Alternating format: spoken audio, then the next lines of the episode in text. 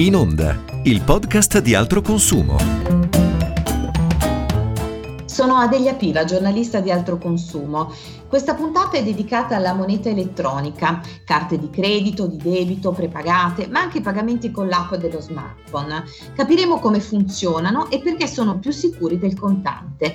Ne parlo con Anna Vizzari, economista, esperta di banche e credito di altro consumo. Benvenuta Anna. Grazie, ciao a tutti. Possiamo dire che i pagamenti digitali sono entrati prepotentemente nella vita quotidiana, nella nostra vita quotidiana, proprio eh, purtroppo a causa della pandemia, per rispettare le misure di distanziamento sociale, ma anche per fare la spesa online durante il lockdown e c'è stato poi un balzo in avanti di questi strumenti di pagamento, soprattutto di quelli contactless, cioè quelli che non richiedono la digitazione del PIN. Secondo l'Osservatorio del Politecnico di Milano, quindi, nel 2020 i pagamenti digitali sono passati dal 29 al 33% del valore totale dei pagamenti fatti in Italia e quindi è aumentata la penetrazione rispetto al contante, contante che resta però ancora il mezzo più utilizzato. Del resto l'Italia è uno dei paesi europei più affezionati al contante, basti pensare che secondo i dati della Banca Centrale Europea nel 2019 il bel paese si posizionava al 24 posto su 27 nella classifica europea dei pagamenti con carta pro capite, quindi veramente in fondo alla classifica. Ecco Anna, ma perché gli italiani sono così affezionati al contante? I motivi sono tanti, ci sono sicuramente motivi culturali, di abitudine, ma mi sento di dire che ci sono anche tanti luoghi comuni. Se si chiede a una persona perché preferisce il contante, ti risponderà che eh, lo ritiene senza costi, lo ritiene più sicuro di una carta e eh, peraltro che eh, lo aiuta a tenere maggiormente sotto controllo le sue spese. In realtà sono proprio dei luoghi comuni perché eh, Banca d'Italia dimostra che il contante ha dei costi addirittura per l'intero sistema economico. Risulta che per costi di, tra- di produzione, trasporto, assicurativi costa 122 euro in media ad italiano. Il contante è meno sicuro dei pagamenti digitali perché eh, è chiaro che il contante contante perso, rubato e recuperabile, mentre invece i pagamenti digitali sono protetti da norme apposite che fanno sì che in caso di problemi di furto, smarrimento, clonazione, dopo aver bloccato lo strumento, eh, comunque al massimo il titolare è responsabile per 50 euro. E infine c'è l'aspetto della tracciabilità. Quindi non è vero che il contante aiuta a tenere sotto controllo le spese, perché questo può essere vero per lo shopping di un pomeriggio, ma se poi guardiamo alle nostre spese mensili è chiaro che sono maggiormente maggiormente tenute sotto controllo con le carte e i pagamenti digitali, che peraltro proprio perché sono tracciabili hanno anche un valore per il sistema economico, perché significa far emergere l'economia sommersa e quindi veicolare le nuove risorse per lo sviluppo economico. D'altra parte bisogna anche ricordare che ci sono oggi in Italia dei posti dove si può sicuramente pagare in contanti, ma che invece eh, sono del tutto eh, preclusi all'utilizzo dei pagamenti digitali. Si tratta dei, degli esercizi commerciali commerciali più piccoli e soprattutto quando si devono pagare scontrini di basso importo. Proprio con Anna abbiamo fatto un piccolo esperimento nei bar e nei tabaccai di Milano, eravamo in zona gialla nel febbraio scorso, siamo andati un po' in giro insomma e abbiamo cercato di pagare il caffè e le caramelle, quindi piccoli importi, solo con la carta di credito. Vediamo se ci siamo riuscite, chi lo sa. Ascoltate. Allora, c'è quello è un pacchetto di caramelle a 6 euro. Sì? Si può pagare, vero? Sì. Totale 6 allora. 2-3 euro no. Che senso? E nel senso che se si spendono 2 euro non si può. Non si ah. può pagare con la carta? Eh no, perché ci sono più i costi che non la cosa. Io non lavoro gratuito, devo, devo dirlo allo Stato. Ma quanto le costa, scusi, farci pagare con la carta? Eh, c'è il costo, la carta, innanzitutto la carta, poi ehm, eh, l'operazione in se stessa c'è un minimo costo da parte della cosa, non conviene signorina. Ah. Solo contanti il tabacco purtroppo. Perché? Scelta, scelta dei titolari, comunque sia dato il monopolio ci deve dare un circuito per poter per il cashback. fare tutto. Giusto? Perfetti. Grazie. Grazie mille. Sono 2 euro. Con la contante però. Ah. Sono giusti? Perfetto, grazie. Okay. Grazie. Grazie a lei.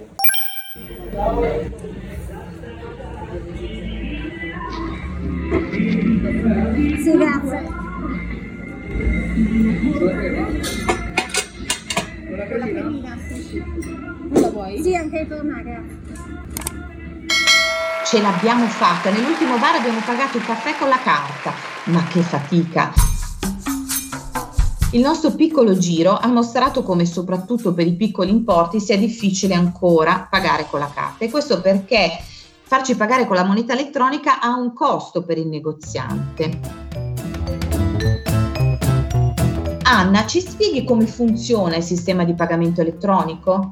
Certo, eh, diciamo che questi costi ci sono e sono soprattutto rilevanti eh, per gli esercizi commerciali più piccoli. È chiaro che la grande distribuzione, i supermercati, gli ipermercati da questo punto di vista sono avvantaggiati perché hanno maggiore potere di acquisto e possono lavorare anche con le banche per una diminuzione di questi costi. Invece eh, questo non lo può fare eh, l'esercizio più piccolo, per cui ci sono dei costi legati al lettore eh, delle carte, quindi il POS, costi di installazione e canoni mensili che possono arrivare anche a, a 700, più di 700 euro all'anno e poi ci sono delle commissioni di incasso per ogni pagamento elettronico che l'esercente ovviamente deve riconoscere alla banca che gli fornisce il lettore di carte. Quindi abbiamo verificato nella nostra inchiesta sui foglietti informativi delle principali banche che per uno scontrino di basso importo 4,50 euro queste commissioni di incasso che l'esercente deve pagare alla banca arrivano a 50 centesimi con un'incidenza un'incidenza superiore quindi al 10%. È chiaro che è un problema ed è anche su questo che bisogna lavorare per aumentare la diffusione dei pagamenti digitali. Potrebbe essere una soluzione, ad esempio, di una richiesta che abbiamo fatto al governo e alle istituzioni, pensare per un certo periodo di tempo di ridurre queste commissioni o di eliminarle per i pagamenti entro 10 euro. Sì, quindi insomma eh, bisogna rivedere un po' il sistema perché eh, si accettino più volentieri le carte, anche noi consumatori possiamo utilizzarle quindi più facilmente. Allora parliamo proprio delle carte che possiamo usare, prepagate, di debito e di credito. Ci spieghi le differenze? Certo, eh, le carte appunto sono diverse, partirei dalla carta di debito debito che è la carta che ogni correntista ha e che è quella che usa per prelevare contanti dagli sportelli automatici, che può essere usata anche per pagare il negozio, ha un circuito nazionale che è il Pago Bancomat è un circuito internazionale, quindi può anche essere usata fuori Italia. La sua caratteristica è che ovviamente è strettamente legata al conto corrente ed è una carta di debito perché gli utilizzi sono addebitati immediatamente sul conto corrente, eh, quindi ovviamente sono autorizzati se c'è giacenza sufficiente. Al contrario, la carta prepagata è una speciale carta di debito che può essere utilizzata soltanto nei limiti dell'importo che precedentemente è caricato. Quindi è per questo motivo è uno strumento che viene a essere rilasciata senza, senza problemi anche a chi non può avere un conto corrente. Addirittura esiste anche una, una prepagata che può essere richiesta dai genitori e che può essere intestata direttamente a un minore.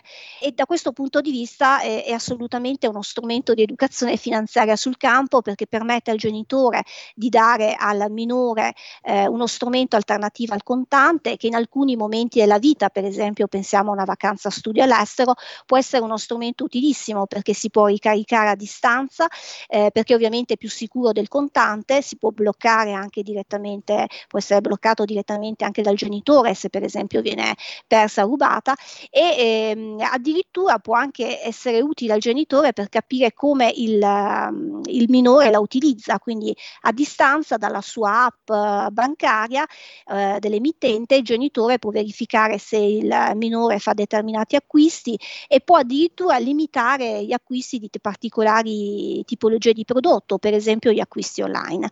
E infine ci sono le carte più evolute, che sono le carte di credito.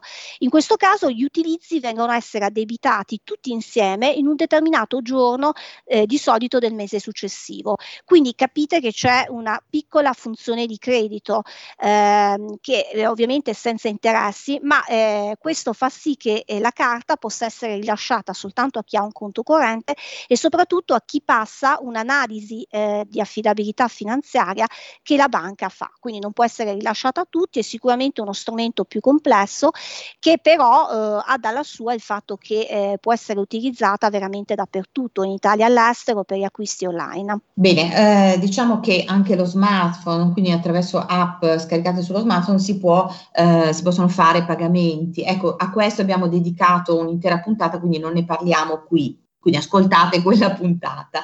Intanto diciamo che tra le resistenze all'uso invece delle carte, tra gli argomenti usati a favore dell'uso del contante c'è la sicurezza. Cosa succede in caso di furto, smarrimento o clonazione della carta? Allora, innanzitutto vo- eh, sottolineo il fatto che quello che dirò eh, riguarda non soltanto gli strumenti di pagamento tradizionali, quindi le carte fisiche per intenderci, ma anche gli strumenti innovativi di cui parlavi prima tu, quindi i pagamenti per esempio con lo smartphone, addirittura anche i pagamenti immate- totalmente dematerializzati, quelli che vengono autenticati col, col nostro, con la nostra impronta.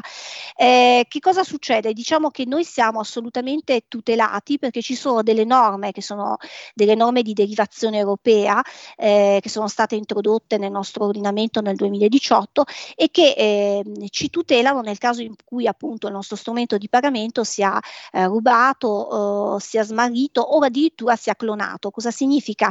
Eh, che è stato clonato, che si trova nelle nostre mani ma che qualcuno qualcuno in qualche modo lo ha doppiato, ne ha fatto un clone, lo ha doppiato e lo sta utilizzando al nostro posto.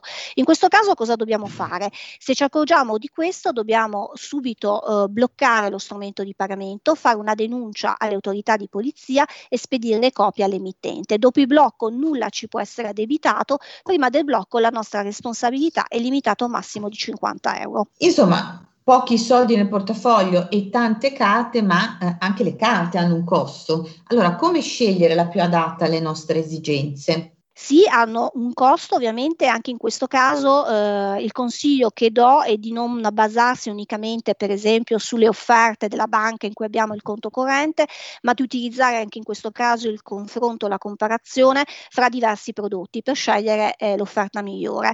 Qualche consiglio, non basarsi unicamente per esempio sul canone annuo nel caso di una carta di credito, ma eh, verificare per esempio anche i costi che ci sono per l'invio dell'estratto conto piuttosto che per i pagamenti in valuta straniera quando siamo fuori Italia. Nel caso delle prepagate un elemento di costo molto importante, per esempio il costo della ricarica, proprio perché appunto si tratta di uno strumento che deve essere precedentemente caricato per poter essere utilizzato. Quindi ancora una volta la parola magica da utilizzare è il confronto per fare la scelta migliore. Grazie Anna, speriamo allora che nel futuro pagare anche le piccole, le piccole, cifre, il caffè, le caramelle, il pane, il giornale con la carta o con lo smartphone diventi un po' la normalità. Grazie a tutti. Podcast per Ascolta il Futuro, un progetto di educazione ambientale, civica e digitale promosso da Altro Consumo e realizzato con i fondi del Ministero dello Sviluppo Economico. Ripartizione 2020.